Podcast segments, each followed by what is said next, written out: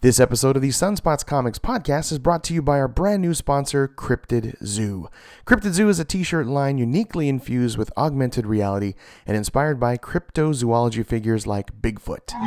It is designed by artist and owner Julian Meyer, and check out the amazing unique shirt designs at cryptidzoo.com. And don't forget to use the promo code Sunspots Comics, and you will get 25% off your shirts. Again, that's www.cryptidzoo.com.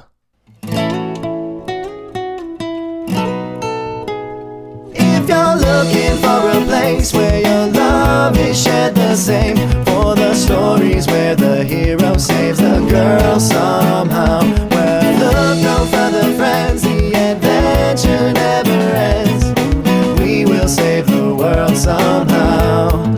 It's Sunspots Comics now. Hey everybody, it's Chris Latore, and you are listening to a Sunspots Comics special spotlighting interview with two comic book creators, Marcus Naso and Jason Muir. It's the first time I've interviewed two people at the same time.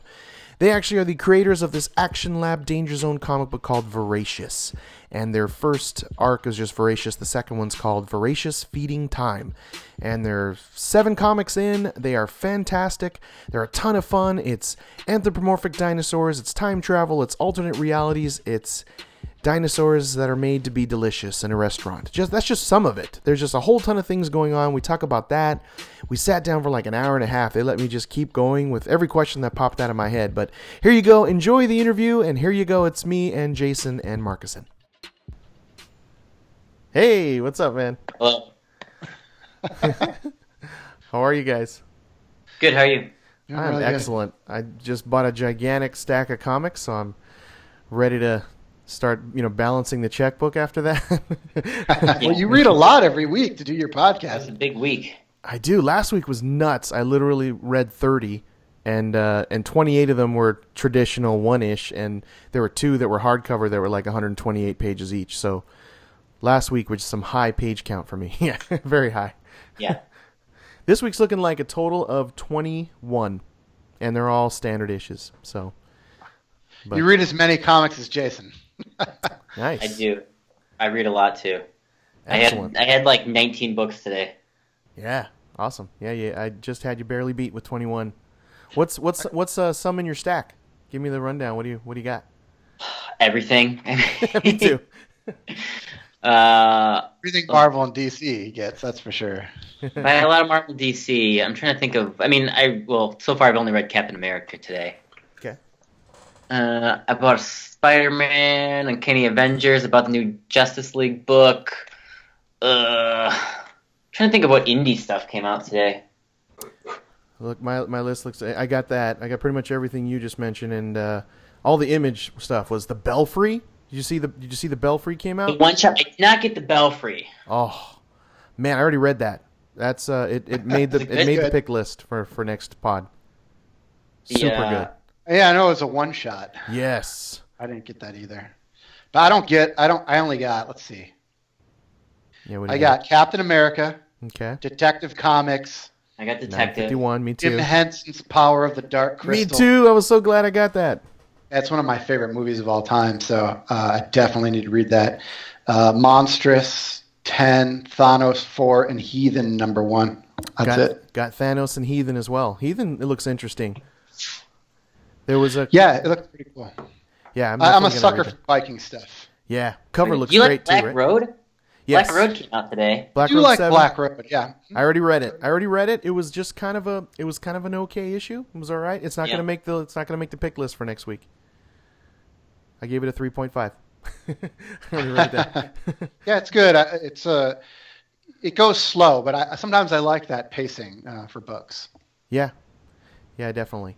And this takes a, a, a, a real kind of twist at the beginning, and you kind of went, "Oh, wait a minute."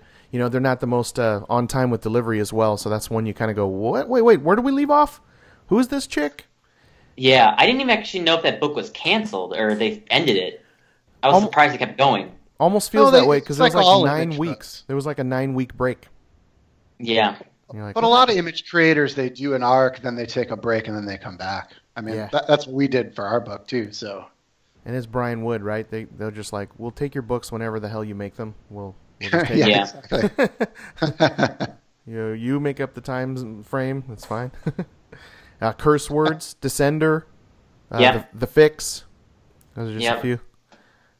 Uh, I got all Old Guard, Well, Greg Rucka. Old Guard, number one. you know what? I was thinking about getting. I don't like the artist on that book.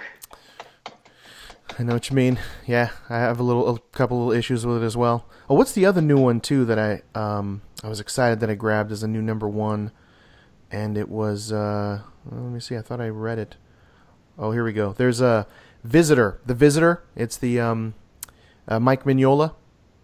It's a tie-in to Hellboy. Oh, right. Yeah, I saw Oh no, I it's, see that. it's a- it's a new character who comes in at the Yes. time that Hellboy is uh, brought into the world, so it's told from his perspective. Yeah, that looks pretty cool. Yes, that was a, I was a happy to grab that. And then there was also a new Highlander, American Dream, number one.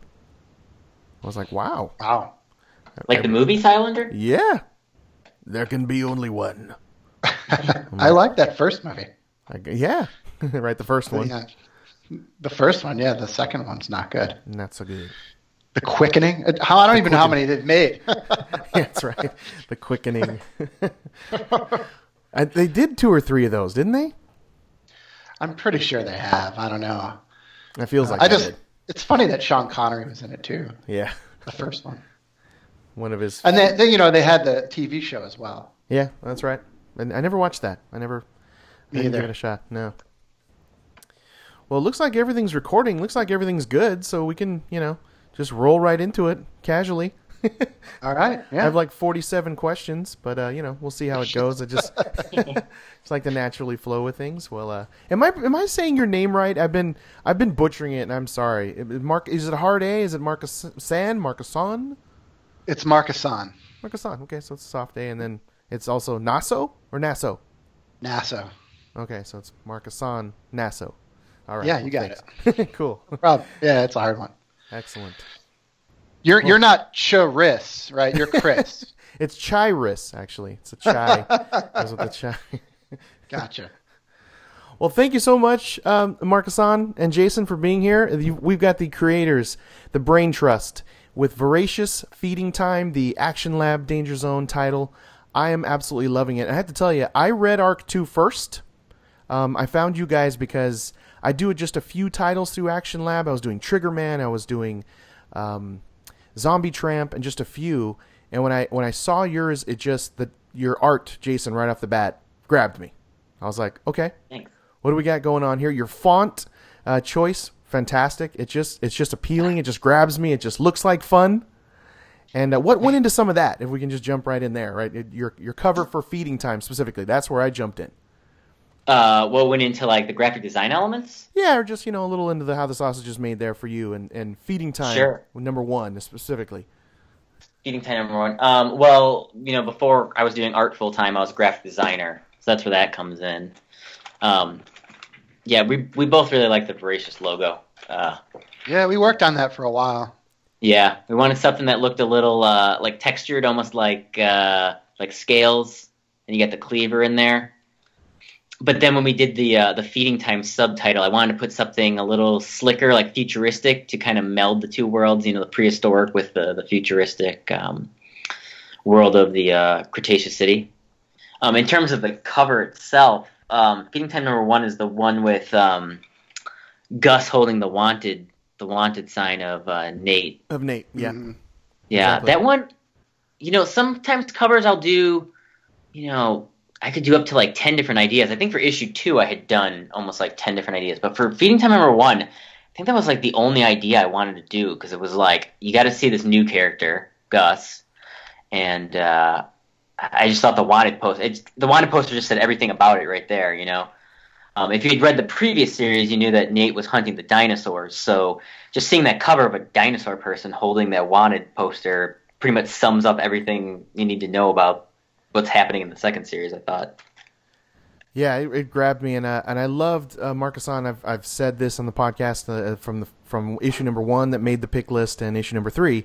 You're recapping. Um, I I just feel like it's a it's a lost art form. Like it's uh, you know writers and creators aren't doing it anymore. Like why'd you do it? And and how, what's the feedback been like? Am I the only guy? There's got to be a lot of people out there saying they love that, right? You- You're the only guy who's told me how much they love the recap page, but uh, I, I feel you. I mean, uh, it's actually an interesting story. Uh, the reason I did it is because of Brian Azzarello. Yeah. Uh, I've Great. known Brian Azzarello for a while, and he lives here in Chicago. And um, you know, uh, when he was first coming up and, and writing books, uh, my friends and I would go to these conventions and just like get drunk and scream his name. And so uh, he loved that, and uh, so we we kind of became friends over the years. And uh, we had one conversation when he was doing 100 Bullets, and I was like, "Man, I love your book so much, but it's hard to keep track of all these characters." Uh, and everything that's going on. I was like, you should do a recap page or do some headshots or something.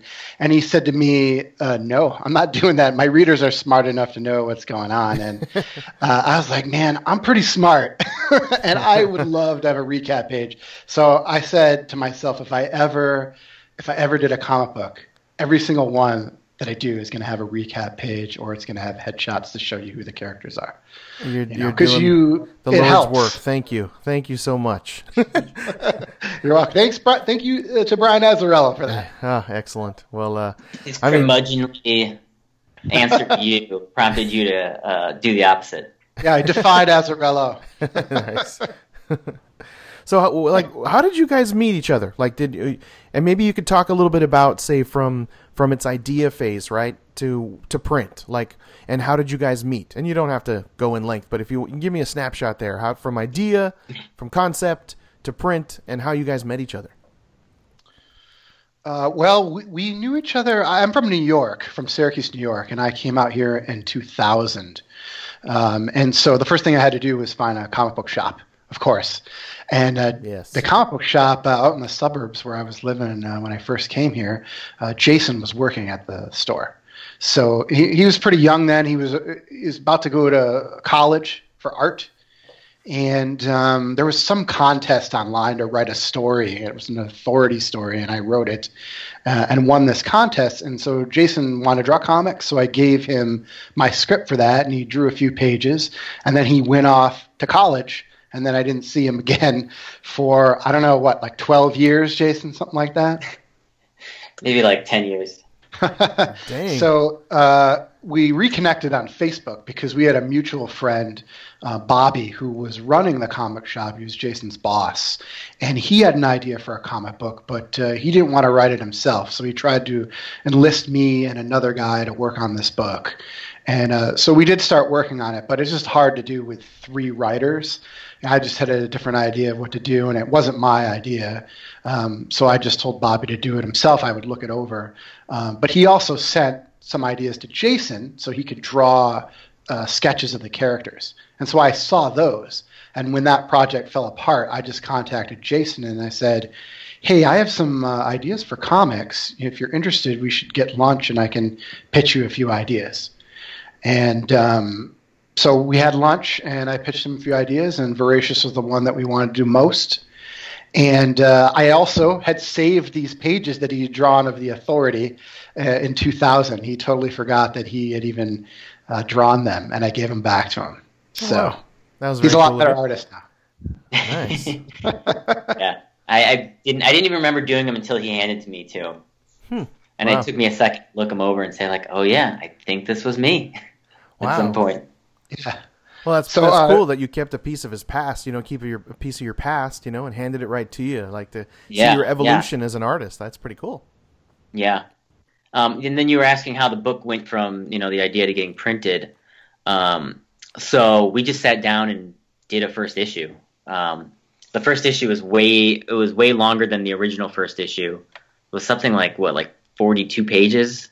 I want to say It was 48 pages, yeah. it was 48 pages you know because we really we really wanted to introduce a lot of stuff and we really wanted to get to the hook of the book which was you know nate cooking dinosaurs um, so Markisan wrote it i drew it we uh, did a black and white ash can and then we um, kind of shopped it around for a little bit and then uh, we got some feedback from a couple editors at some companies um, you know a 48 page first issue from two unknown creators is a tough sell so, um, you know, and we got some critiques on the writing and the art too. So we kind of went back and I redrew a chunk of it. Markisan rewrote a lot of it. We trimmed it down. You know, we we lost a few pages. We condensed a few pages, and cut it down uh, to what, like 30 pages maybe? Cut it down to 36. Well, I should tell you this, Chris. So the first issue is 64 pages. Yeah, but I it's read it. really yeah, it's really two issues into one in one. So originally it was 48 pages, and then we cut the first issue was, and then we cut it down to 36 pages. Um, but uh, when we got to Action Lab, they're like, "Well, we have to charge extra money for this oversized book." Uh, but they said we could put issue two in there, and it would be the same cost as a 36-page book.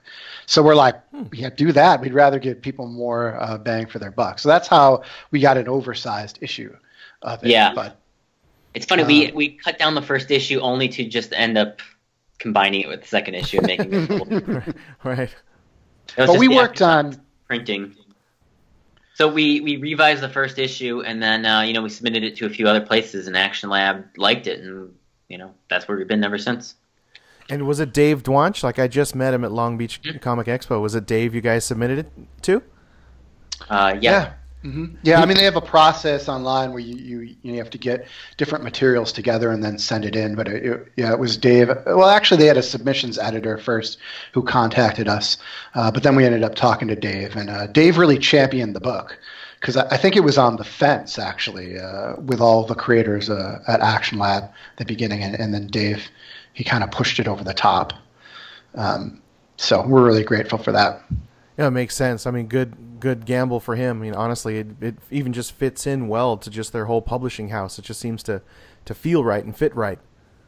I mean, to me now, it's like your your title's the centerpiece for me for Action Lab. You know, that's, it really is. I mean, I, I was just so blown away by it. I mean, 64 pages too. That was just a great, you know, great page count. You got so much. I mean, you're you're. Oh, that's well. The other thing it leads me to is the uh, the recipes in the back. So I, I love them. Like my sister is a uh, like a general manager of this really nice restaurant, and uh, I've been saving him for. I've been laying him on my copier and and making copies of those those recipes to give to my sister. But uh, Nice. what was the inspiration there? You just like heavy into cooking. You just wanted to just do something, just pouring your love into your comic. Well, yeah. I mean, I I've always liked extras in the back, and Jason does too. That's why he's got a lot of uh, his illustrations and talks about the process of the art. But um, because the book is about cooking, um, you know, I basically just came up with the idea to do recipes, but to have dinosaur meat in there. Yeah, right. uh, and then would tell you what the real meat is so that you can make it. And uh, you know, I just thought it would be fun to do, uh, and people really like it. A lot of people have made the recipes and sent us pictures of it, and so it's really fun. And uh, in an upcoming issue, uh, actually issue four of Feeding Time, we have an actual restaurant contributing uh, Oh, a that's recipe, which is great. cool. Yeah. That's great. I'm gonna try the chili and the uh, and the sausage stuffing. Those are my two favorites.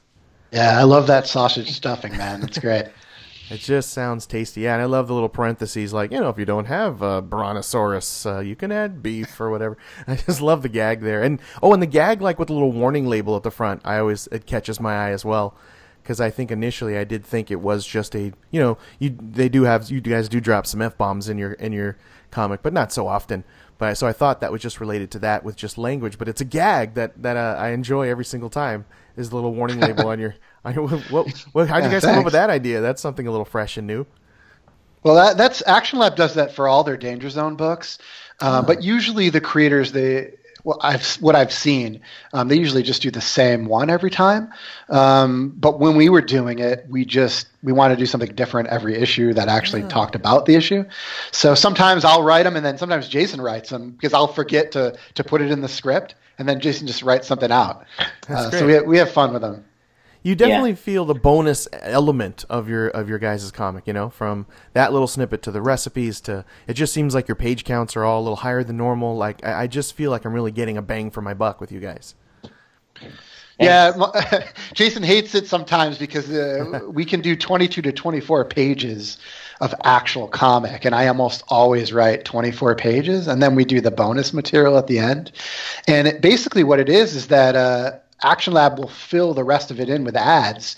So they're like, if you have extra stuff, you know, we'll take it and we will put it in instead of putting ads in. So um, Jason and I, we usually, I think we've done bonus content for almost every issue. some more than others, but um, and it's just nice uh, for the trades because uh, Action Lab uh, takes the actual issues and then binds them into trades, so uh, they don't reprint it for the for the actual trade. So whatever we have uh, in the issues just goes right in there. So uh, everybody, you know, if they've missed the issues and they pick up the trade, they get everything that was in the issue. Oh, that's great. Yeah, I love.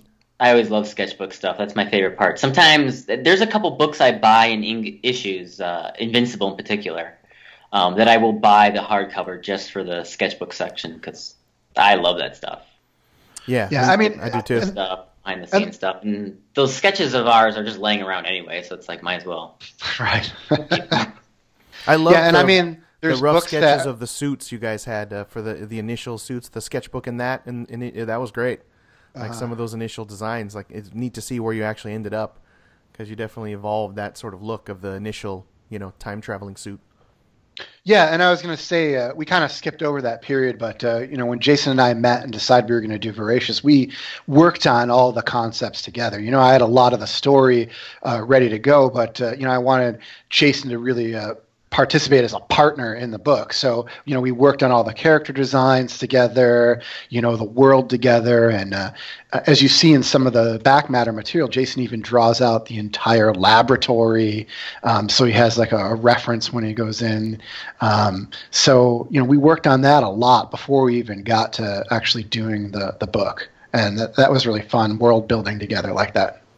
How about Action Lab? Were they were they really flexible with you guys? Did they did they make a lot of notes? Did they did they actually take your material and adjust it and twist it a bit, or were they just like full freedom, like you guys do your thing um, from from pitch, or did they have notes? Did they kind of in any way you know change your artistic view of, of Voracious?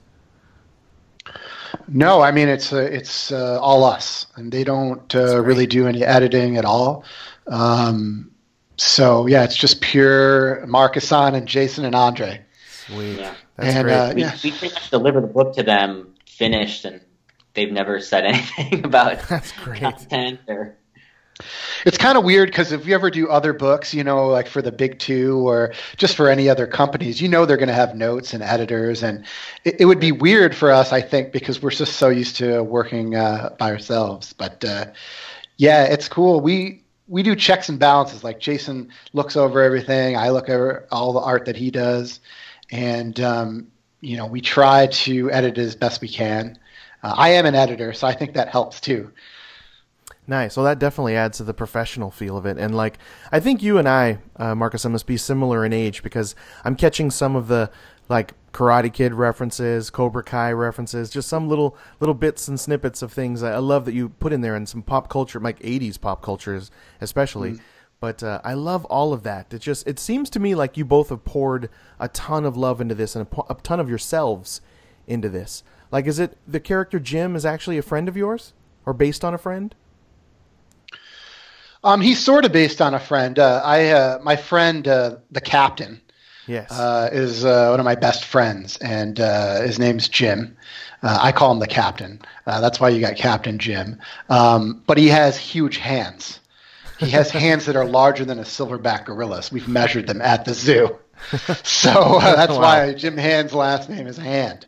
So, uh, but he's a white boy, and uh, Jim obviously is black. So I, I, I always joke with the captain. I was like, "Oh, I made you, I made you black in the book." nice. Uh, but he's not he's not a military guy, so uh, you know um, that's about as far as it goes uh, with that. Uh, Did you have that conversation with your friend? Like, hey, man, just so you know, you're kind of in there.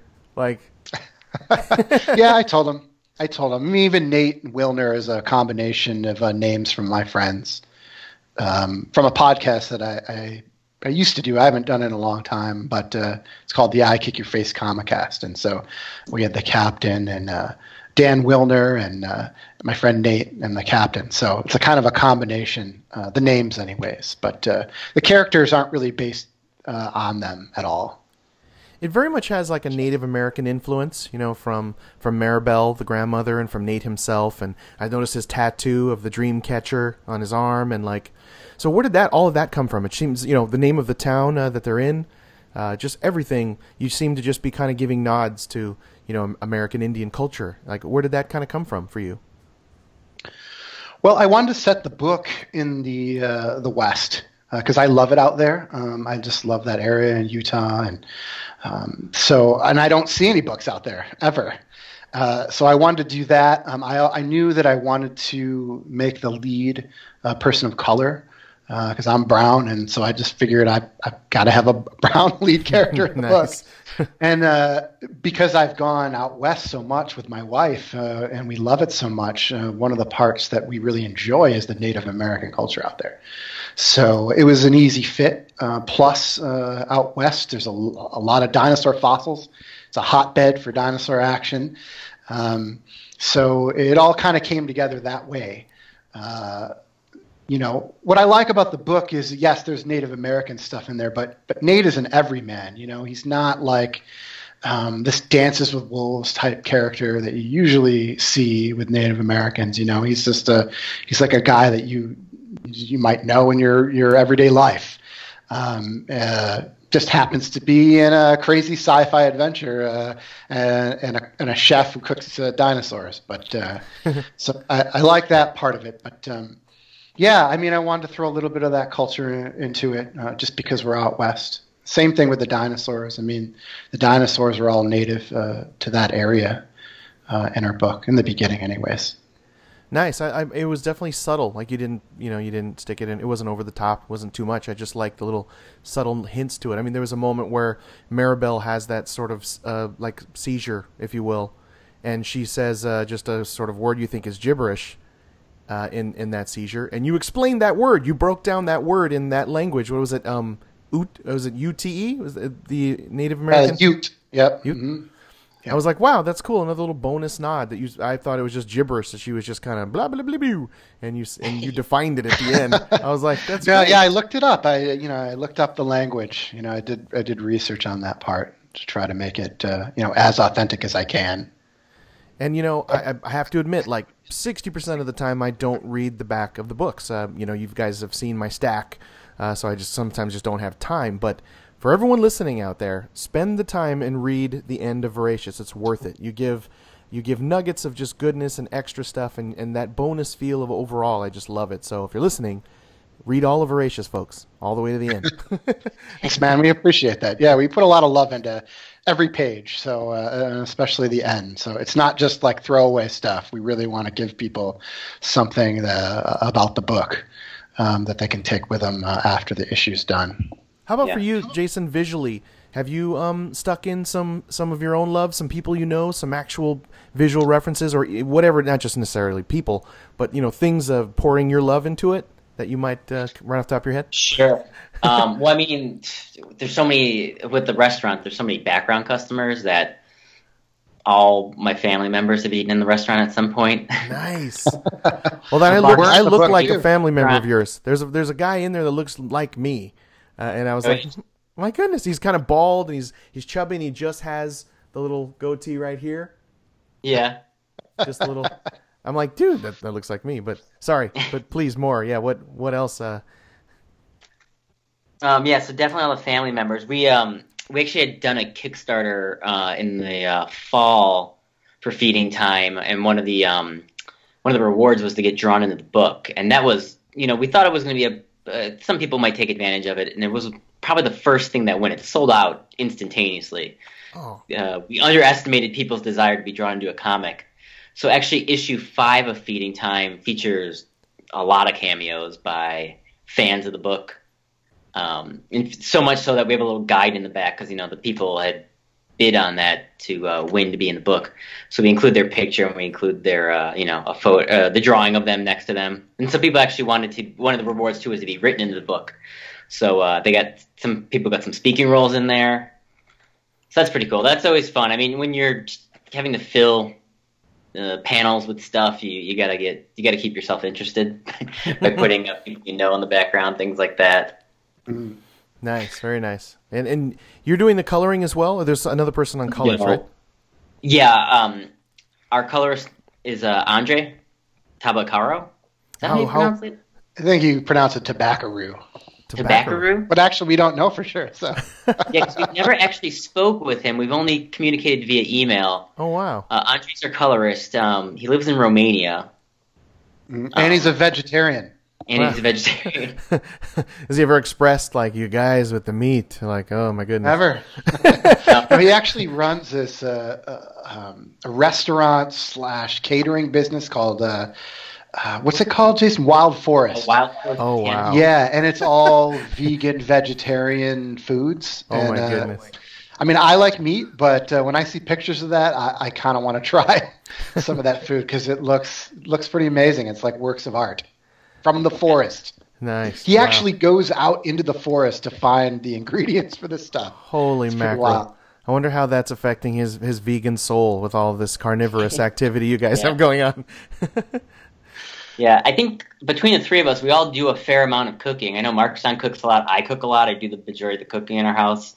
And Andre has a food business. That's his main his main business. So we're all involved in the food industry, or That's making great. or preparing food in some way. Wow. Yeah. And Jason loves fast food. He can't get enough of it. Huh. Do eat fast food? Yeah, who's not who's not a fast food junkie? That's my weakness too. where are you, Jason? Like where are you located? uh, we're both in the Chicago area. Oh, okay. Yeah. Nice. What's your go-to burger joint out there? I've spent a little time in Chicago, and they don't have In-N-Out because I'm here in the West Coast in California. So No, what's your? we don't have In-N-Outs. what's We're your coming out for the San Diego Comic Con this year. I definitely got to hit some In-N-Out. Please do. It's amazing. You'll, you'll be Did happy. you ever do uh, Hodads in uh, San Diego? No, no. Hodads. That's a good place. what about in the I, uh, I Chicago to- area? What's that? What about in Chicago? Where's your go-to burger joint? Let's see. I know Marks and I both like a place called Kuma's. Okay, Kuma's is the best. I'll have to check it out. That's what I. It's a it's a heavy metal burger joint. All the Right. burgers are Right named after alley. metal bands or metal songs. They play heavy metal in there. And the burgers are ridiculous. They're you know the the burgers with like you know Like a egg, Whole bacon. bratwurst on it, or a Yeah. chunk of pineapple, or a, you know, just crazy f- uh, fried cheese curds on top of it, and um, they're on pretzel buns. And uh, I love metal, so it's just a great. The original Kuma's is like a dive bar kind of place with really great beer and um, just amazing burgers. And uh, every month they have a burger of the month, and they give uh, part of the money to to, to a charity, which is kind of cool. Oh, cool. And, Kuma. yeah, it's really good. I'll check it out. Kuma's, yeah, Kuma's, Kuma's. Corner. It's actually called. Uh, they have four locations now. They've expanded in the last like year and a half, uh, but I only go to the original uh, place because it just has the, the right atmosphere. Metal and burgers, right up my alley. Perfect. Yeah. I'm in Chicago. I'll check that out for sure. So, uh, tell me, um, you guys are just wrapped up three. Uh, is there anything you can spoilerish, uh, light free, give us as to a glimpse as what we can kind of expect? You know, it's it's tough actually because we just uh, we're wrapping up four, so we can send it to the printer. You know, just uh, tweaking it a little bit, and uh, we had to send the preview pages. There's not a lot we we can send without spoiling it. But, uh, Alrighty. Thought I'd ask. Yeah, I mean you're gonna you're gonna get more. I'll tell you something that you're gonna get in four. You're gonna get more with the sheriff. Okay. Uh, you don't really know some of his motivations. You know, we kind of built him up uh, a little bit as we go, but you know he's kind of got it out for Nate, and you don't really know why. So you're going to know a little bit more about that in this ne- in this next uh, issue. And um, you know, it was a big big cliffhanger in the in three, so we can't really give away too much of what happens in four. But uh, pretty much all our books have pretty big, big cliffhangers. So Fantastic cliffhangers. You guys are, you, you And, got uh, that. Nate's uh, at last we saw Nate. He was on death's door getting operated on. So you know we'll find out how that turns out. And now that Gus has hopped into a portal, we got to figure out where he's going, what he's going to do, and that'll take us through to the uh, to the end of the miniseries. I loved that turn in Gus. That was like a, a serious favorite moment of mine. You know, you thought maybe they're going to do a little good cop, bad cop thing, and uh, Gus just kind of loses it and flies off the rails. I, I, oh, I Owen, just- yeah, I or, Oh, Owen, sorry, sorry, yeah. I'm horrible name, but yeah, when he when he loses it there, uh, just also the emotion you wrote on, uh, drew on his face, Jason was it sold it. It was perfect. You know. Well, thanks. That's that's a tricky thing. When we started, you know, when we started the first series, you know, seventy percent of the book was just people in plain clothes in normal environments, and then when we moved into feeding time, everything had to be redesigned from scratch. Um, especially the dinosaur people. That was tricky, you know, because you can skew cartoony if you're not careful. Mhm. You know, so you got to do that thing where you know the characters are believable. They seem like they would exist in the same world that Nate exists in, but at the same time, they have to have you know a full range of emotion in their faces. So you know, you don't want to make them a Disney character, but uh, you do have to kind of over exaggerate their features. How do you show that a Triceratops is angry or happy or confused?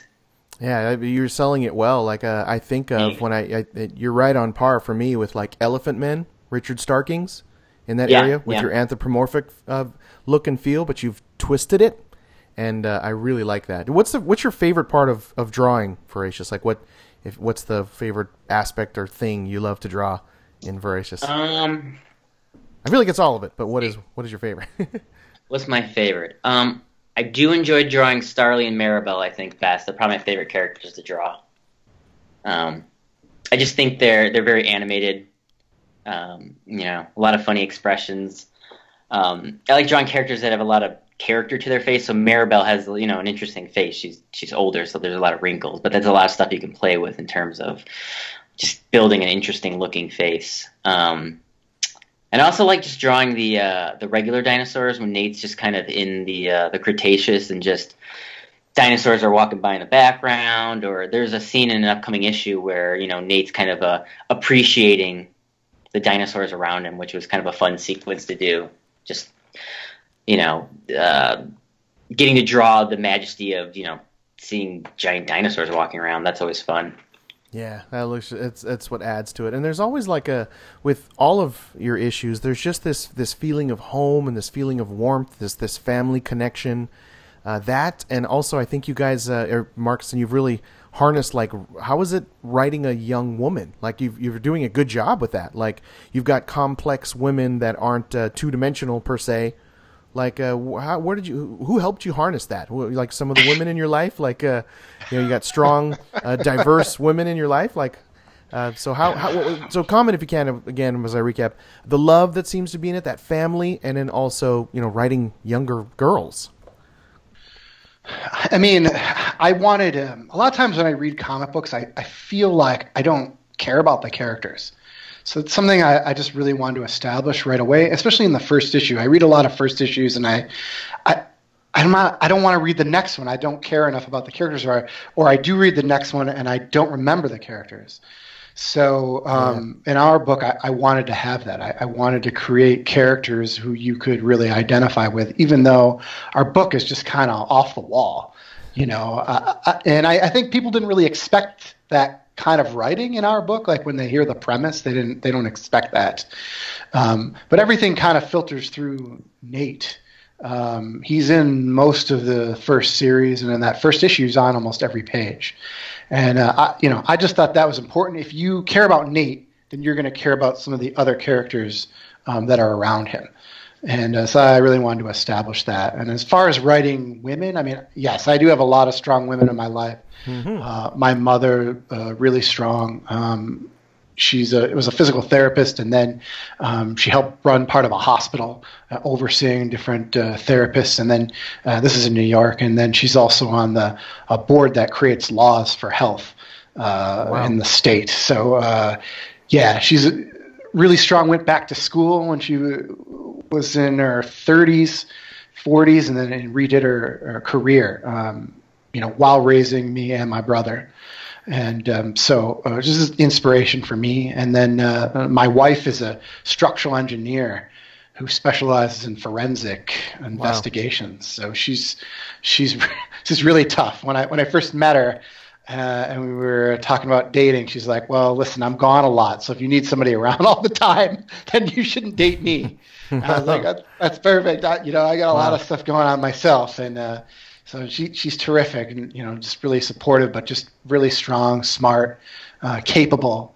Um, and so, you know, I guess that probably bleeds into some of the characters. Uh, you know, uh, I do worry about it a little bit actually because um, a lot of it filters through Nate. So a lot of the, the women characters they're they're trying to help Nate, and uh, as you as the book progresses, you see Starly thinking about that. Like she she knows that maybe she spent too much time, you know, trying to help him and not enough time on her own life.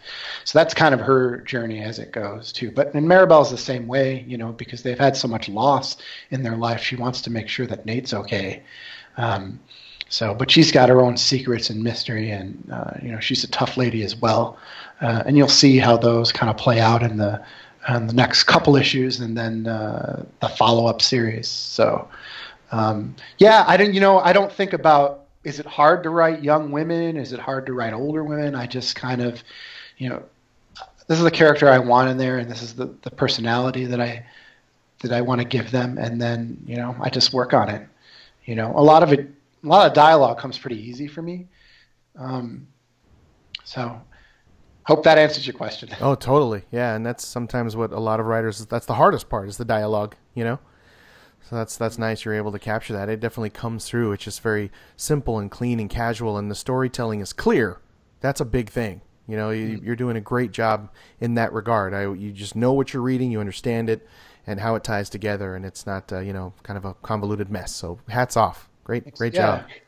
Yeah, I mean, there's some stuff in there like sciencey stuff too, and those are the ones that I, I go over more. You know, like you with the time travel stuff because I, I want it to be explained well um, and succinctly, but also be fun at the same time. You know, um, so there's a lot of layers in our book. You know, uh, you can see with with loss and the the different characters. Um, you know, in the beginning, you've got Nate.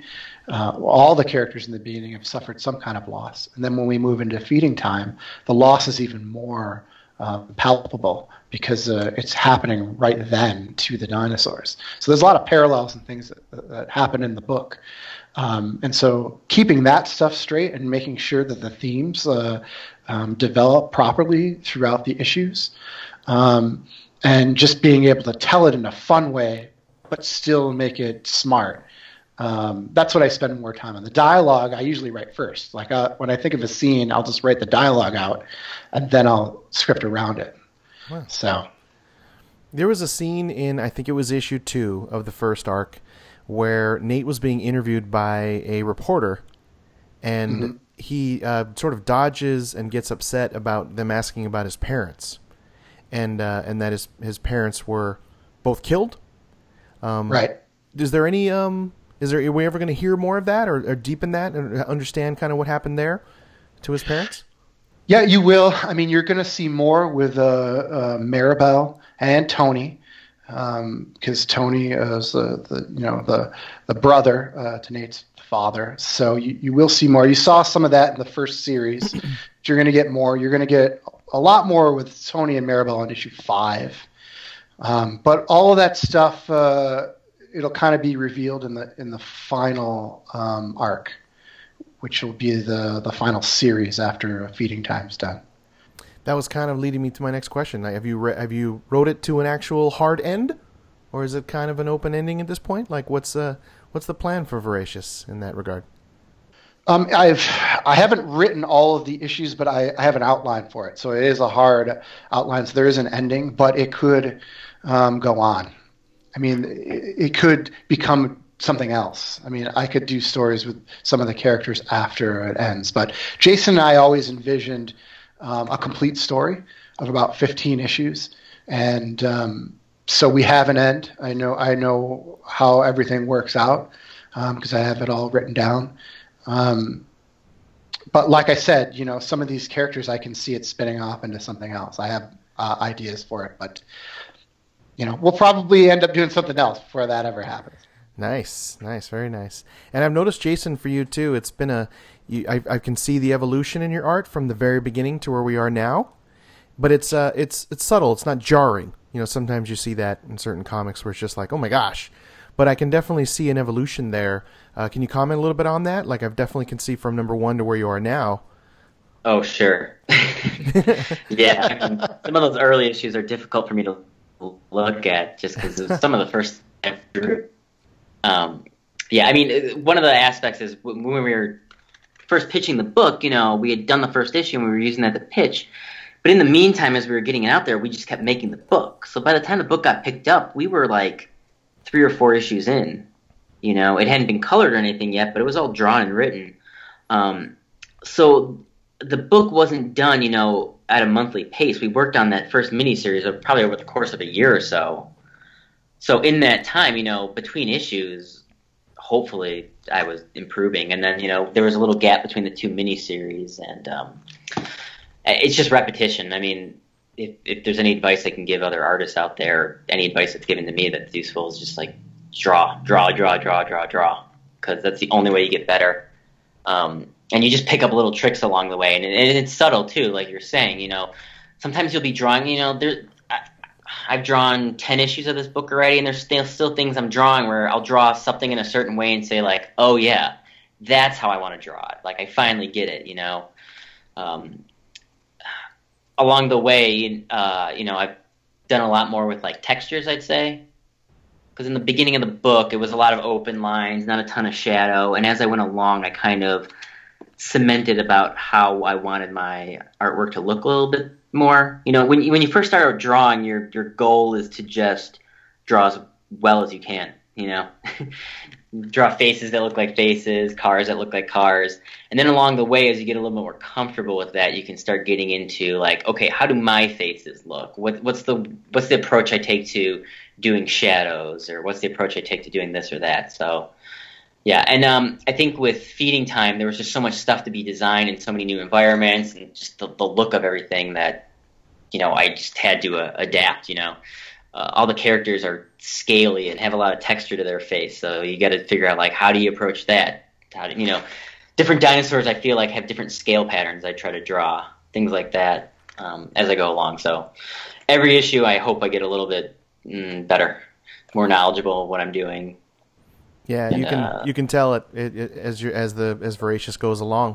It's like uh, in subtle, small ways. I never turn a page and just go, "Oh, is that Maribel? Wait, is that?" You know, it, it's always consistent. I think maybe that comes from your your graphic design background, maybe as well, and or maybe just sure. I mean, well, an editor, like, Marcus. I feel like that's so. one of the number one. Oh, sorry. Go ahead. I'm sorry. I was just saying, and also Marcus an editor, or have editor. You have some yeah. editing in your background, so maybe that helps too. Yeah, yeah I mean, definitely. I definitely uh, we do that. Like uh, when Jason, well, when I write the script, I send it to Jason, and then he looks it over, and then if he he'll make any comments he wants. You know, we check our egos at the door. You know, this is our baby together, and so he'll look at the script and give me any notes, and then when he starts uh, drawing, he'll do the thumbnails first, and I look at those, you know, for the layouts and everything, and then I'll start drawing, and then you know, if I think something looks off or something to change, you know, I give him notes on that part of it. And uh, I don't give him a lot of notes now, though.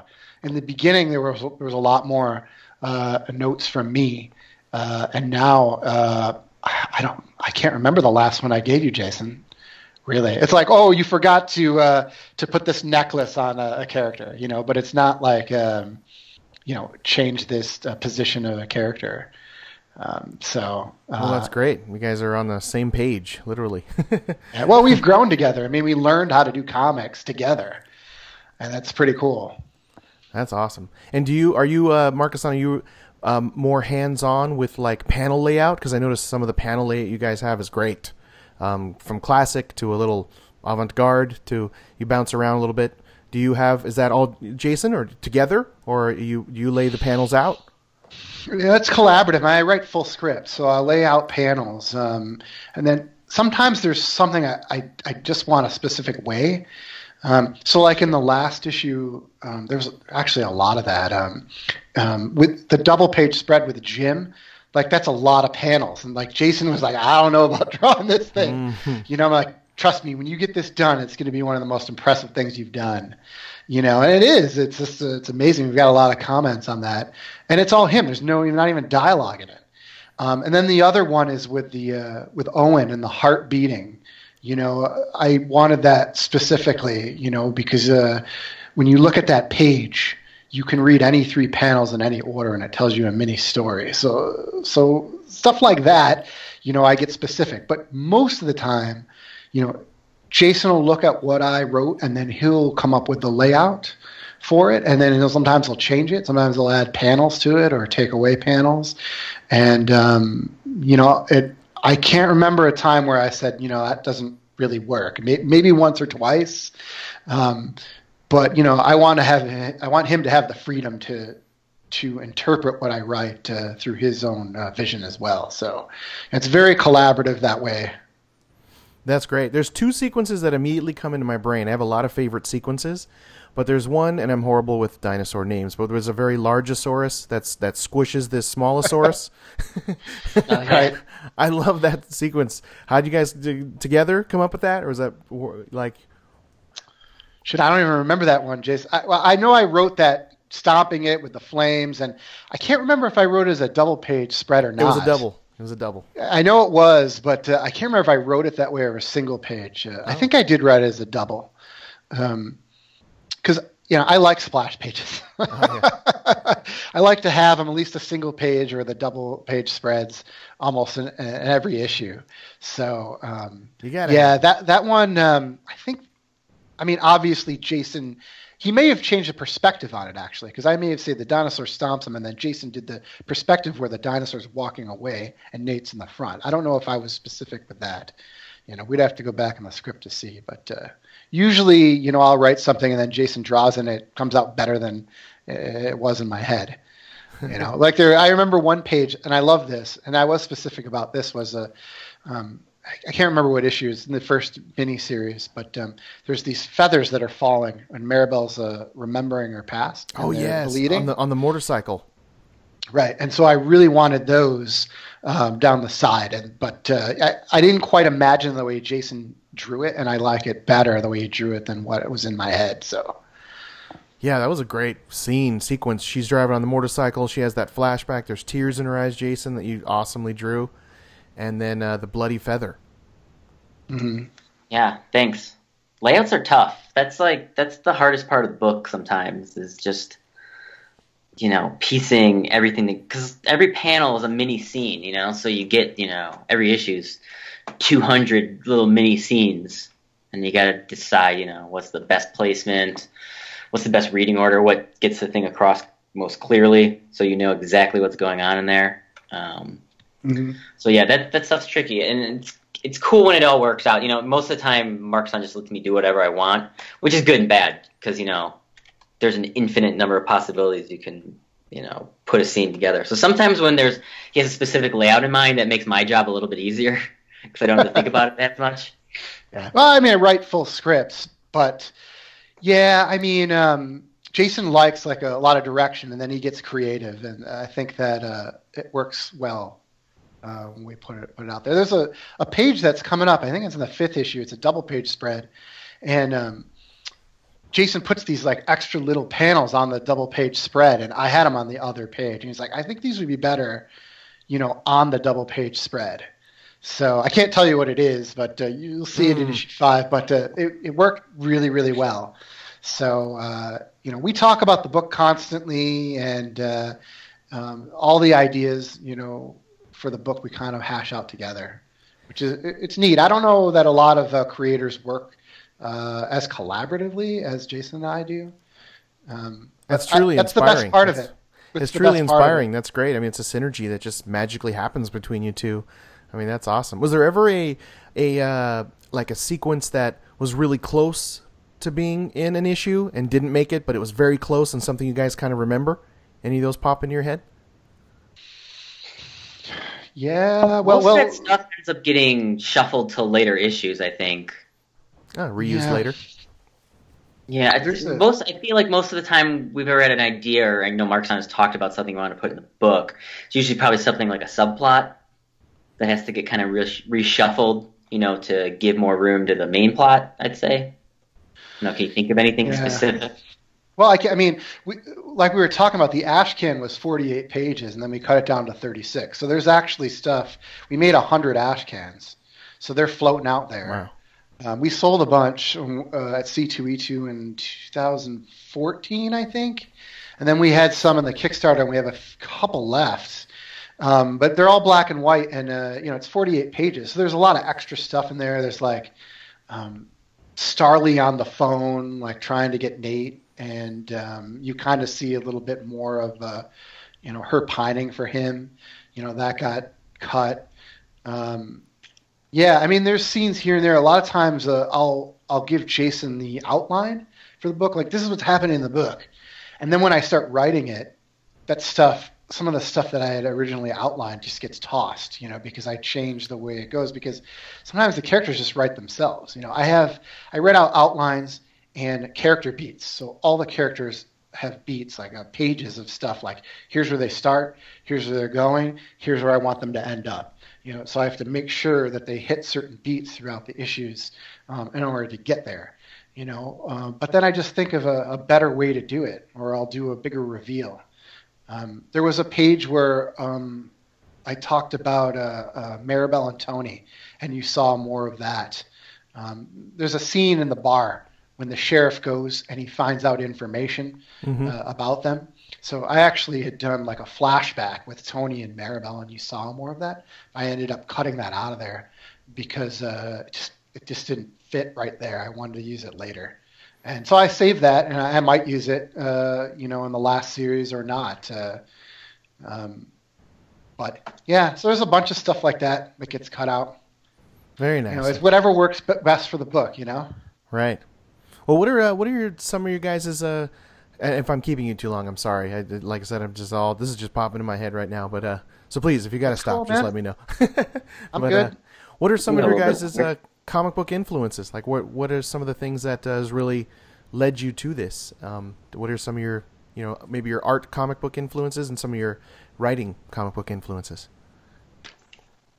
Oh, you can. Um, I can go. Um, well, I mean, early on, uh, the first artist I ever really loved was Art Adams. Oh yeah. My I, the first book I remember really saying like this art is great, you know, because when you're a kid you read comics and it's just like oh that's a comic about Batman. But I remember you know first time I ever said like oh this is a comic by an artist I really like was uh, Art Adams. It was a it was an X Men annual with the X Babies and in the Mojo verse. Nice. Um, that was a big influence. Um, I mean, I I was a kid of the uh, the Image generation, so you know, I, I, was a big Savage Dragon fan, Erik Larsen. Um, I was a big J. Scott Campbell fan, like Gen 13, all that stuff. Um, you know, I, there's a lot of artistic influences that I don't draw like them, but they influence me in some way. Um, you know, lately I've been really digging on uh, interesting panel layout. Um, a lot of what like Olivier Coipel does. Mm. He does a lot of like big panels and then tiny panels to kind of show um, you know little bits of moments that don't necessarily need a huge um, a huge scene for.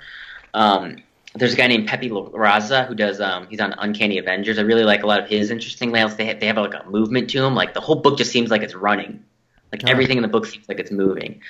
Um, you know, guys like uh, Kevin Maguire um, uh, do a lot of really great facial expressions uh, I, I, try to get the facial expressions as good as I can to really express. It. Even if the no, there was no dialogue in the scene, you could tell exactly what they were um, thinking, you know, or saying, or trying to express just with their their eyes and their mouth and their hands and stuff like that. Um, you know, I, I, really love Dave Marquez. Um, he he's another art. He works digitally just like me. Um, and there's a thing that happens with digital artists sometimes where you lose some of that um, grittiness of the ink on paper you know, like I I can read a book and I can tell you if it was drawn digitally most of the time. It just has like a weird smoothness to the blacks and the line work that uh, traditional ink doesn't have. And he does a lot of interesting stuff with his textures and making it seem like it's almost traditionally inked when it's not. Um, mm-hmm. Guys like that. So yeah, definitely. Um, you know, I'm a bit I'm a big Invincible fan, so I really love Ryan Ottley, another guy that does um, great Ryan facial Ottley. expressions, and he does a lot of um, his stuff moves too. You know, mm-hmm. it's that it's that feeling of like you could draw someone running, but then there's a way to draw them running that like makes it feel like you're capturing them mid motion. You know, like like a, almost like you couldn't take a photograph like that. But it's stuff you can do in comics that's a little over exaggerated, just a bit, a little just things just feel like they're moving. That comics are all about the illusion of movement. You know, because it's a static image, but your brain has to fill in the gaps that everything's moving or has a personality or things like that. So I, I really, uh, I'm really into guys that do that sort of thing. Very nice. And Invincible is uh, Jason's favorite book and my favorite book, and yeah. you picked it as your number one this week. So yes, we you know we can't argue with that. It's just it's amazing. I can't wait to see uh, what Ryan Ottley does after Invincible because uh, a lot of publishers are going to be banging on his door. Did you guys read Grizzly Shark? Uh, yeah. Yeah, I read the first issue. Go back and, and finish it up. It's it's phenomenal, and yeah, his uh, his blood squirtiness in it. It's just it's so much fun. yeah, I mean the artwork's amazing. The story, I, I just I couldn't get into it, and I, I tend to, I gotta like the story. Yeah. You know, I like art. I, I like um, the symbiotic nature of comics, obviously, but uh, you know, the story is just fun. But uh, it's Yeah. I, I tend to gravitate toward things that uh, I don't know have more story to it. Right. Yeah, it's definitely lack of that, but just fun, you know, art and splashy and kind of a, you know, a Sharknado-y, if you will, in that realm. I actually just flipped through it because I was sorting my comics. I was like, oh man, this is some crazy stuff that he put in here. I bought his, um, I bought one of his art books, and man, he, it's nuts. It's just, uh, it's very strange and weird, but uh, I- I'm really loving that. Yeah, he's- his he's great. sketches. His sketches have such interesting personality. Like his sketches look a lot different from his Invincible work too. totally. Yeah, there, he puts so much like. Uh, I mean, it's it's stuff. I understand, you know, with the monthly drag of comics that you can't do this, but his sketches have like such a nice texture to him. He does a lot of monsters with weird, you know, warts and scales and stuff like that. Those are always great. And he he has a great sense of movement too with his stuff. He, he would be great on a horror book. I never thought that, but then when Oh. you see sketches and Yeah, he draws yeah. these crazy monsters, I'm like, man, man, this guy should do a horror book because he would kill on it. He absolutely should. He absolutely. But what about you, Marcus? and, Uh, some of your influences um, as far as comics, and maybe also what you're reading right now too, besides Invincible. But um, what are some yeah, of your uh, my biggest influence uh, is Peter David uh, as a writer. Um, you know, you're talking about that period of 80s and 90s, and uh, you know the run on the Hulk. Oh, you know yeah. his Supergirl stuff. I think you can kind of see it in, in my writing where. I mean, I always cared about Peter David's characters, and uh, he was good at writing humor, uh, but he was also good at writing serious things. He, was doing like Buffy-like books before Buffy, you know, and so I always liked that. You know, you got everything in, in those books, and you know, I try my best to do that with with Voracious, but obviously I'm not at the level of Peter David. Um, but he's always been my favorite writer, and I always go back to those books. Um, I, I really like uh, some progressive writers like Warren Ellis and Joe Casey because I just think that they do different kinds of stories or and just present books and characters in unique ways that you don't always see. Like uh, one of my favorite books right now, I'm just finishing it up because I was behind. Uh, Sex by uh, Joe Casey. yeah, Uh, but you never hear anything about it, but it's like so well written, Yeah. and I love the characters, and uh, I love how it flows uh, from issue to issue. It's not really like a concrete ending, like like in our book where we have a cliffhanger. You know, it just kind of ends and then it goes on to the next one. And I, I just think that he's always doing something very interesting and, and, unique with his comic books. Not always appreciated, I think, uh, uh, for his craftsmanship. Uh, uh, and I just I just love his stuff. Um, and Garth Ennis is a is a big one for me. You know, I just like Yes. the sick violence.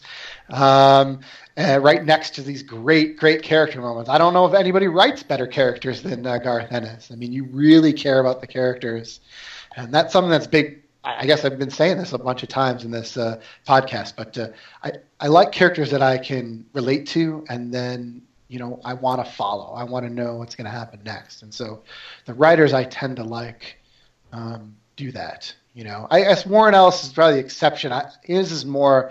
I like his plots. I like.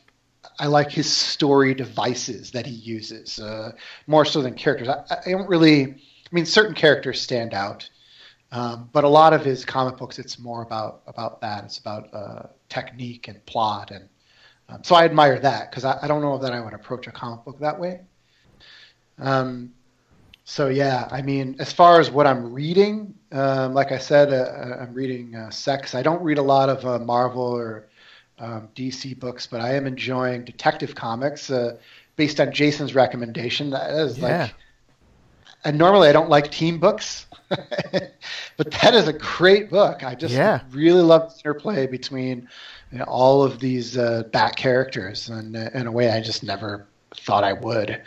Um, Invincible, of course. Um, I love Thor. Uh, Jason Aaron uh, is doing Thor. I actually gave him uh, the first mead he's ever had because I make my own mead. Wow. And uh, yeah, I took his mead virginity.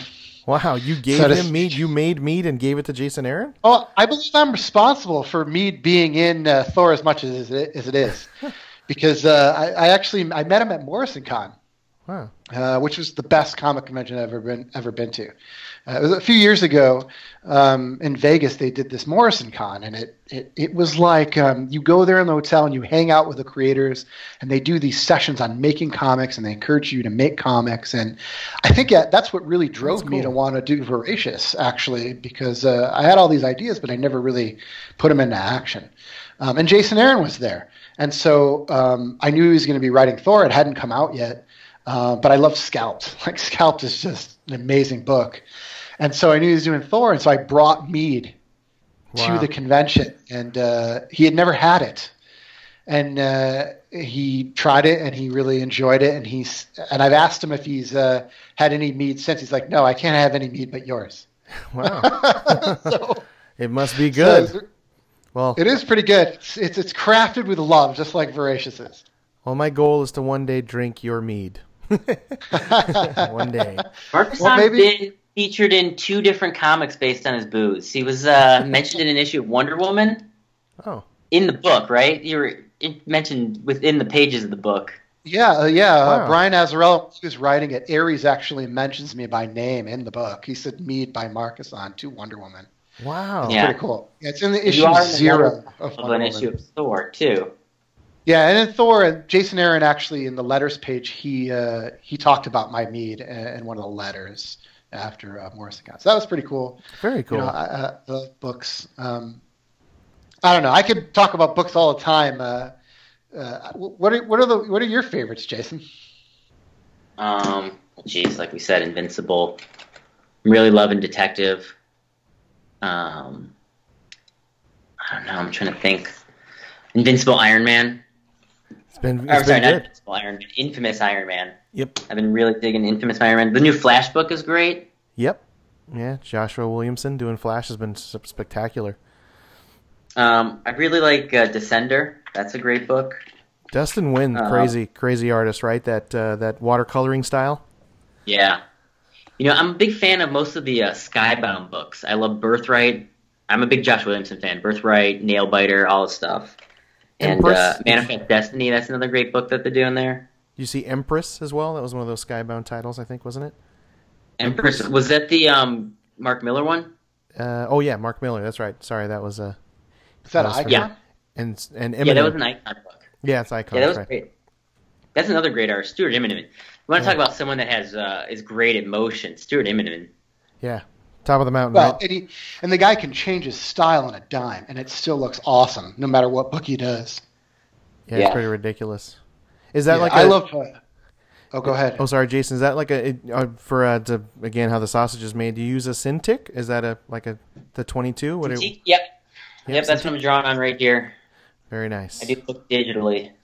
Um, Photoshop You know, or Manga Studio? Uh, Photoshop. I've never actually really played with Manga Studio. I feel like if maybe I had some downtime, I'd do it, but comics take so much time and it's so labor intensive that like you don't really have the time to play around with stuff. You got to just do what do what works, and then as you're doing it, you kind of figure out a new technique, and you're like, oh, that's a better way to do that. Maybe I'll start doing it that way now. yeah, I draw the book digitally, so I pencil and ink it all digitally, and then just email it off to our colorist. Mm-hmm. Very nice. Oh, I And you love guys- Ragnarok, by the way. Oh, That's Ragnarok, favorite yeah. book. Simonson. Yeah. Can't get enough Simonson. Yep. And do you guys have multiple hands and multiple fingers and multiple cookie jars? Like besides Voracious, do you guys have anything else uh, you want to mention to the listeners, like what you guys are working on, or is this it? Um, well, I uh, well, I'm finished working on it, but it's coming out right now. Um, I worked on the Doctor Strange Punisher Magic Bullets miniseries that's coming out right now. Very cool. It's um, it's an Infinity comic from Marvel, so it's one of the books that's made specifically for the uh, for the screen or the iPad. So I did the storyboards for that. So I collaborated with another artist. I did the storyboards and um, sort of loose pencils, and uh, he did the um, the finished art on that. So that was a cool experience doing that. Very cool. To and that's coming out right now. The the print the print uh, the digital version's out right now. You can read the whole thing in kind of the original intended format. and then they kind of chop it up and make it fit in a in a comic book. So that's on shelves right now. Oh, great. Yeah, I and Jason's title. done uh, s- he's done some covers for Valiant too. So Oh, excellent. Yeah. What, what were some of those? I always see those. Um, I did a, a variant cover for Faith last year, and um, that's already come out. I want to say it was issue number four. And then um, I did a couple of variant covers for some of their other books, but they haven't released them yet. I think Valiant does. Um, they kind of bank some of their uh, variant covers, so I never know if they're going to use them or come out or what. But I did a few of those. Very cool. And then uh, I'm working on a fill-in issue for a book right now, but it, I don't know if it's been talked about, so I don't know if I can mention it. But uh, it's for another company, kind of to fill the gap between uh, the end of Voracious and when we start working on Volume Three. Nice. Are you guys? Have you guys uh, met the dream? Are you guys living in just comics? You guys have you guys have full time gigs or other jobs, or is this it? Because that's my dream. That's like that's what I'm aiming for. Have you guys there yet? Are you just working full time in comics? I hate to break it to you, but you don't really make money in comics when you first start. Damn it! so don't expect that. No, I mean Jason and I are both freelancers, so uh, you know J- Jason does a lot of uh, freelance graphic design work, and I'm a freelance editor and writer. So I have a lot of projects actually right now. I got like seven projects I'm working on that are outside of comics, but um, working on new comic books. So you know, hopefully uh, you'll see some other ones uh, from me and from Jason. You know, down Yeah. the road. Um, but yeah, we, we have full time jobs, but uh, we don't go to the office, which is All right. nice. We are we're living the dream. I mean, we never expected this. Like, it's just amazing to see our comics on the shelf. You know, to have a publisher like Action Lab who's putting out just a really diverse array of books. Like one of the most uh, They diverse are. publishers out there. It's, it's really impressive, and uh, you know, we would have been happy just hand selling our books under a bridge in Chicago, uh, but uh, we got a publisher, so uh, you know, it's just neat to see it in in our reviews, and uh, have been amazing for every issue, and just the the feedback from readers is just, just great. We just never. We never expected it, and we're kind of blown away by all of that stuff. So, even if it was like the last and only book that I ever did, you know, I, I would be happy uh, to say I did Voracious. Um, hopefully it isn't. Hopefully you get to do many more comic books. But uh, yeah, definitely living the dream, man. That's great. And it's your right now for you, Marcus. It is your only comic though, other than your your your other side work you're doing. It's your Voracious is your baby, your one and only child. Correct? Yeah, I mean, I have uh, uh, some comics in the works. Oh, okay. So, you know, we'll see some other stuff from me, I'm sure, uh, down the road. But yeah, Voracious is the one I've concentrated on. You know, when you first start out in comics, you know, just getting that first book out, I wanted to put everything I, I have into into Voracious, you know, and make it the best book I can because it's basically like your resume into comics, you know. Yeah. so I, I try to put everything I have into that book, and uh, you know, now that I have, you know, it's starting starting to wind down. We've got the last series coming out. Now it's time to pitch some other things and and get that out there. But um, um, yeah, I just I wanted to concentrate on that one comic book because I thought that was important. You know, I, I think I'll probably be a writer who I probably only work on two books at a time max, just because I I feel like um, I don't want to spread myself too thin uh, with comic books. You know, I, I see a lot of writers try to do many books, and some of them are really good at doing that. Um, but some, you know, I think it the quality kind of suffers if you if you do too much.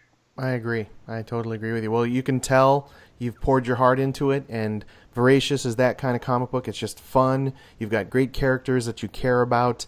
It's an interesting premise. I love that it's it's hard to just sort of give the pitch to Voracious. You really it's just it's got a lot of different sort of avenues, and to explain it, there's just a lot going on, and I love that. And then the bonus material and content uh, is just it, it's just top notch, and so I commend you both. It's it's firing on all cylinders, fellas. Thanks, buddy. We appreciate it. I Thank saw, you. I saw too. Your uh, there was a Mark Waid recommendation on your cover of issue two. I was like, whoa, that's like a big deal. Gave you a nod on the uh, on the cover that he recommended Oh, well- the comic. Yeah, we should mention Jason actually did a comic with Mark Waid Man, for Thrill yeah, Bent. I um, I did. I don't know if you're familiar with Mark Waid's Thrillbent website. yeah, yeah, I've seen it. Mm-hmm. Yeah, so um, I met him at San Diego Comic Con a couple years ago when he um, we did a short little story on his uh, website. So if you go to thrillbent.com, it's free. You just search uh, the story is called Like Giants, Oh yeah, okay. So Uh, Jason's little- being modest. Let, let me tell you something about Jason. so at San Diego, what was it, last year or two years ago? it was two years ago. Two years ago, the Thrillbent had a contest for Oh. artists, and Jason submitted, and he won the contest of all the different artists. Mark Waid selected him to, to draw this story, and they Man, they, they own the, the comic book uh, uh, together, and so they worked on this uh, issue. So That's it's pretty cool. great. It's pretty cool. Jason, what's Yeah, it called cool. again? I gotta you gotta pound it home. What's on thrillbent.com? It's called Like Giants. Wow, L I K E L cool. I K Giants. Like Giants. Excellent. Yeah, I've, uh, uh, I dabbled cool. on that page, but now I'm gonna just you know send it home and check it all out since you got something on there. Yeah, definitely. Yeah, and that was actually kind of the reason I got hooked up with doing the Marvel digital stuff because uh, I had done that with Mark Waid, and it's kind of laid out in that horizontal digital format. And then um, he must have threw my name out one day at Marvel and said they were looking for someone that knew how to do the layouts on those, you know, because it's it's sort of a different animal than you know laying out a traditional page. And uh, so yeah, he put my put in a good word for me, and that's how I got hooked up with them doing that. Yeah, he really feels that horizontal landscape style is really is where it's going, right? To live in that box like that. Sure, it's interesting. It, you can do a lot of things with, you know, if if you check out like Giants or um, even the Doctor Strange Magic Bullets, the digital version, that's an interesting animal because you don't have to lay out the page in a traditional way. Um, you know, panels can overlap each other. You can kind of create the sense of motion a little bit more. You know, it's it's not like a motion comic, those things from a couple years ago, but you know, you can do things where a character might go through one panel into the next into the next, but they don't have to all show up on the page at once. Things like that, or you know, panels replace each other or overlap or move around the page. Cool things like that. So there, there's tons of different ways to uh, to play with the comic format. And then when I go back to you know, because I did that for a little bit, and then when I went back to the pages of Voracious, I thought it hopefully made some of my layouts stronger. You know, uh, kind of playing with a different format and seeing how I could apply it to like the static page now. Nice. Well, I'm on board, man. Your art's great, and uh, I'm going to be watching you. I'm going to go dig into other stuff you've done now. Now that I know some stuff, and I'll definitely check out that Doctor Strange book as well. And since you can get it now, cool. so when's Voracious issue four? What's the release date for it? I believe it's March 29th. It's at Okay. the end of March. So yeah, so we've got that coming out, and we've got uh, a bunch of comic book conventions uh, coming up this weekend. We're going to NWI Con in Indiana. It's a one-day uh, con. Um, so we're looking forward to meeting people, signing books, and Jason's got a new sketchbook uh, that he's uh, unveiling. Very so that'll nice. be pretty cool to see. I haven't even seen it yet. So looking forward to that. And then we've got a bunch of other cons, and you know, people can check us out uh, if they want. Uh, on Facebook, we have a page, Voracious Comic, and also on Twitter, it's Voracious Comic. And so J- Jason puts up sketches and artwork, and we tell people all about you know where we're going to be, and you know just let people know about all things Voracious and other projects that we've got uh, in the works. Very cool. And where can we find you elsewhere too on the interwebs? Uh, well, you can find me on Twitter at, at Darth San, um, and I'm also on Facebook, uh, Markisan Naso. And then uh, I'm on Twitter. It's just Jason Muhr, uh, M U H R, and then uh, jasonmuhr.com too. I uh, I post. Um, I try to well, if I'm not super busy, I'll try to do a, a sketch every day. But you know, you can tell when I'm doing a book because then the sketches kind of kind of taper off. But I try to post new artwork all the time, especially on my Twitter. If you just follow the Twitter, you'll see all the artwork. You'll see all the announcements for Voracious. And if you want to follow Voracious specifically, the Twitter handle is Voracious Comic. And then on Facebook, it's just, I believe, Voracious Comic on there too. Facebook.com slash Voracious Comic. Very cool. I've I follow you guys on everything, so yes, please, listeners, do that. Grab these guys, and uh, and thank you. I mean, it's been over an hour, you guys. Thank you so much for without a break, without anything, and uh, maybe last last question for the both of you. There's a lot of struggling uh, creators of comics, like myself. I'm creating one, uh, hopefully summer, called Zombie Destroyers. But what's some advice? Saw that. Looking forward to it. By the way, you, thank you. And uh, yeah, I'm I'm still learning how to color, and my Cintiq 13 inch uh, and Adobe Photoshop as well. So I'm just learning it as I'm going along. And but uh, what's some uh, leave us with maybe just some advice, uh, struggling creators you guys you guys have have done it and you're still doing it, and so you're an inspiration to me in that way, and I'm sure to others. But give us just uh, leave us with some advice for some struggling creators in the writing area and uh, Jason in the art area, if you could. I mean, the biggest thing is do it. You know, like you are, you're do doing it. You know, if you want to write comic books or draw comic books, you have to just get out there and do it. Um, and the best way to break into comic books or to have people uh, know who you are and to know your work is to put the work out there. And you know, you can't even pitch anything unless you have it done. Um, you've got to have writing and art together uh, in order to uh, send it to any publisher. So, you know, you just have to make the time and be committed to it and don't fall off. Um, you know, if you're a writer, it's harder um, because you don't have uh, artwork to show. So you you really need to find somebody that you can collaborate with, or you know, find somebody that you can actually pay to do pages for you. That's going to be committed to the work. Um, that's very important. Um, you know, I'm fortunate because uh, Jason and I knew each other. We're friends, and you know, working on the book together. But you know, there's lots of other avenues. A lot of artists out there. You know, you can go on Deviant Art. Uh, a lot of other communities where people are posting their work and want to do comic books that you can connect with on message boards and and such. So, um, if you're a writer, you know, work on your ideas, find an artist, and then you know, get that first issue done. Nice. You know, or and even before that, I guess I would say work on a short story. You know, do like six pages. You know, go to anthologies. You know, do something short. If you can write a short story, six pages and get a complete story, it's going to help you or write long form comics. You know, it's going to demonstrate and help you with your skills. So um, you don't even have to start off and you know you don't want to do something grand. You know, right. Jason and I actually Voracious is not a good example because we knew it was going to be a long form thing and we pitched it to Action Lab that way.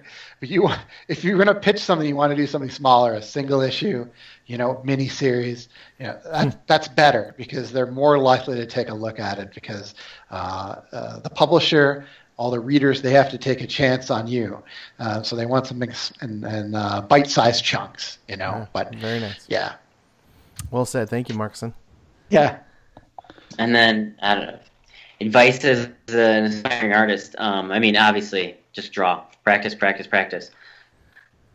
Um, uh, because it's, it's, the way you learn through art is sort of intangible. You just pick it up. You know, it's just with every page you do, you learn a little bit something. You know, learn a better technique or just figure out how you want to draw something. Um, you know, another thing too is uh, as an artist, you should bring your portfolio to comic cons and just get reviews. Um, I know a lot of you know artists can be sensitive. I mean, you're you're you're working your butt off to put that art out there and to have someone judge it and critique it is, rough. You know, it's a tough thing to do. And I remember the first time I got critiqued, it, um, you know, it didn't destroy me, but it definitely deflated my balloon a little bit. You know, because you go in thinking, you know, you uh, you're hot stuff a little bit, or else you wouldn't be, you know, putting out there if you didn't have some confidence in it. Um, so definitely go on those reviews and um, take what they say. You know, even if you don't want to hear it, and even if you don't want to hear it right at first, really think about what they're saying. You know, um, you don't have to agree with everything they say about your art, but there's a reason they're saying it, and, and they're seeing it for the first time, and it's you know their split second decision. So obviously, if it's something that comes to mind right away about your art that they see it, um, you know, listen to them. Uh, show your art to everyone. You know, show it to your peers, show it to fellow artists.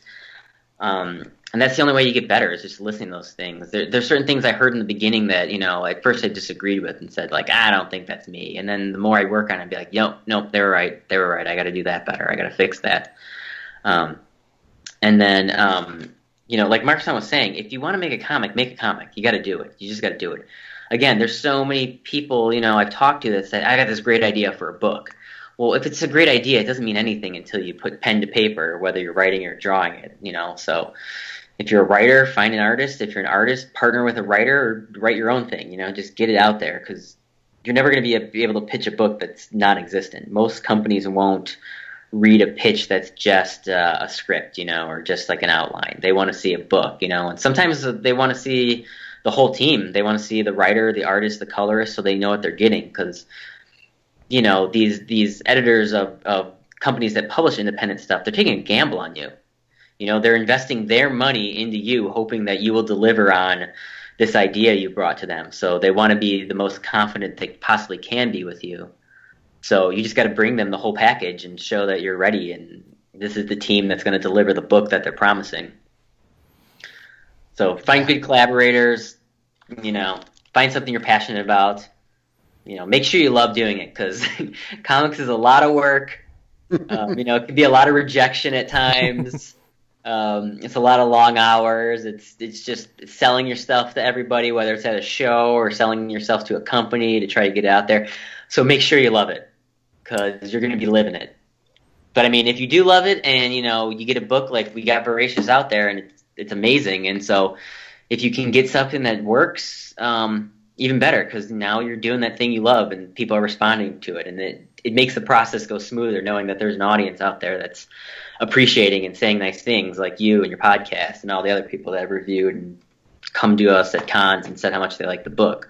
That's the part that makes the uh, you know late night drawing sessions to get it in on time worth it. Yeah. Nice. Well, you guys are uh, a success story and an inspiration to me on more than one level because uh, you guys are doing it. You've made it, and you've made a, a high quality, interesting, unique comic book that's beautifully drawn. Uh, it's an inspiration to me, and it, it, should be to our fans and everyone out there.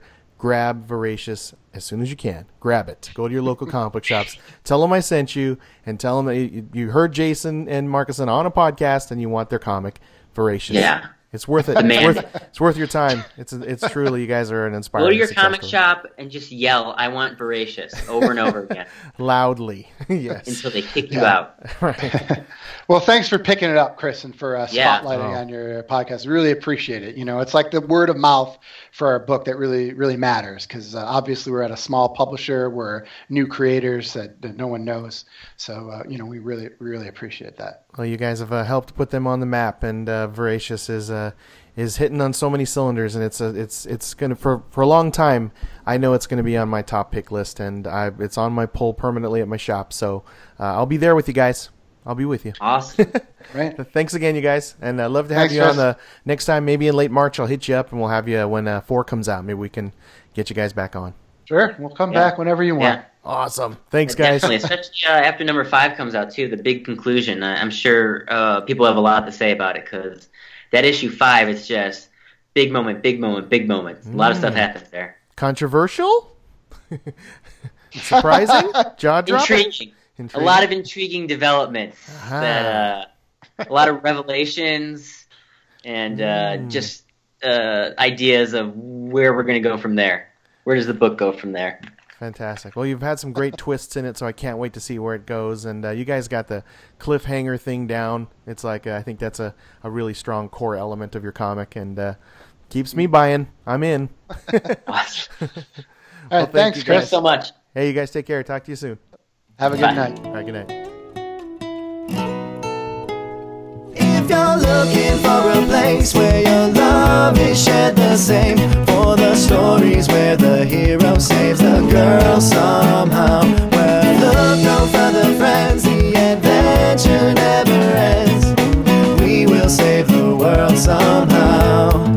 It's Sunspots Comics now